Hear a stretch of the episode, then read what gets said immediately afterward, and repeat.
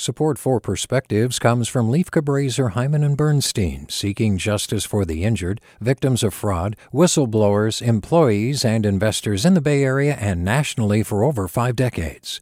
Online at lchb.com.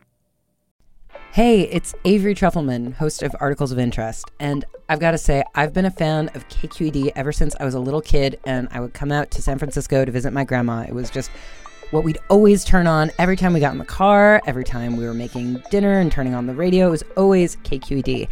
And then over the years, I've become a massive fan of KQED podcasts because this is local reporting at its best. These are answers to questions you've always wanted to know, interviews with exciting, unusual voices, necessary journalism, all told with love and care and artistry. And did you know that a majority of KQED's funding actually comes from members? It's just people like you and me supporting the programs they love while also getting access to cool events, behind the scenes footage, and so much more. If you want to sign up and be a part of this amazing community, visit donate.kqed.org slash podcasts to become a member today. That's podcasts with an S.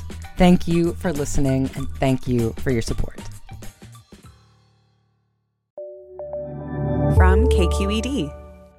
Sometimes my parents call me crazy for not controlling my emotions. When it comes to my mental health, I usually have to brush it off. It is a very uncomfortable topic in my household. In fact, we rarely speak about it at all. I can't really blame my parents on this since this is something that is rarely talked about in the Latino community. I was around 14 when my depression had gotten worse. I was a freshman at Richmond High and I was starting to lose motivation for everyday things. Sometimes it was hard to even get up from my bed. My grades were getting worse and I didn't care. I eventually fell into unhealthy habits such as self harm. I couldn't tell my family since I knew they would just be uncomfortable and brush this off. Or they would tell me to just start acting happy, as if my emotions were an off and on switch. My depression was a terrifying topic in my home. One thing that did help me during my dark time was reading. I would read books from school and I started reading comics on my phone. This soon inspired me to start writing stories of my own, and I slowly began to pick up on my old hobbies like sketching and drawing. I started to focus on those things since they made me really happy, and over time I got better. It has always been deeply rooted in our culture to never speak about our feelings or our mental struggles. We always have to seem tough, and expressing emotions will make you seem weak. This is a mentality that has always been a part of past generations, and it keeps getting passed on to a newer generation. This is obviously unhealthy, but that is something that many older Latinos, such as my parents, have always grown up with as well. I'm pretty sure that I'm not the only person that has had to deal with this.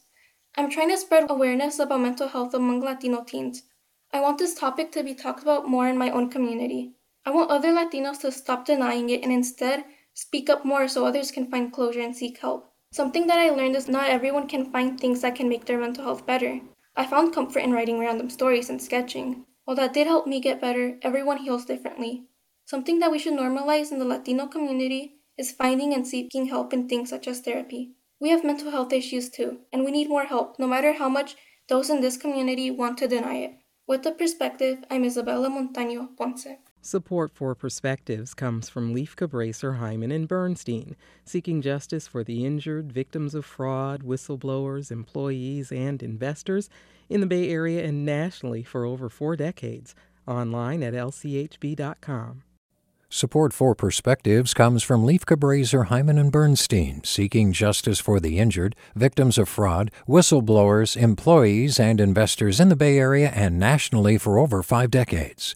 Online at lchb.com. Hey there, this is Brittany Luce from NPR's It's Been a Minute. KQED's podcasts like The Bay, Bay Curious, Mind Shift, Right Nowish, and more all tell the stories of the Bay and beyond with reliable, human centered journalism. They aim to inspire, make you think, entertain, and expand your understanding of the place you call home. Here's how you can support podcasting at KQED. Showing your support is easy, and you can join Brittany in supporting KQED podcast too at donate.kqed.org slash podcast. That's donate.kqed.org slash podcast.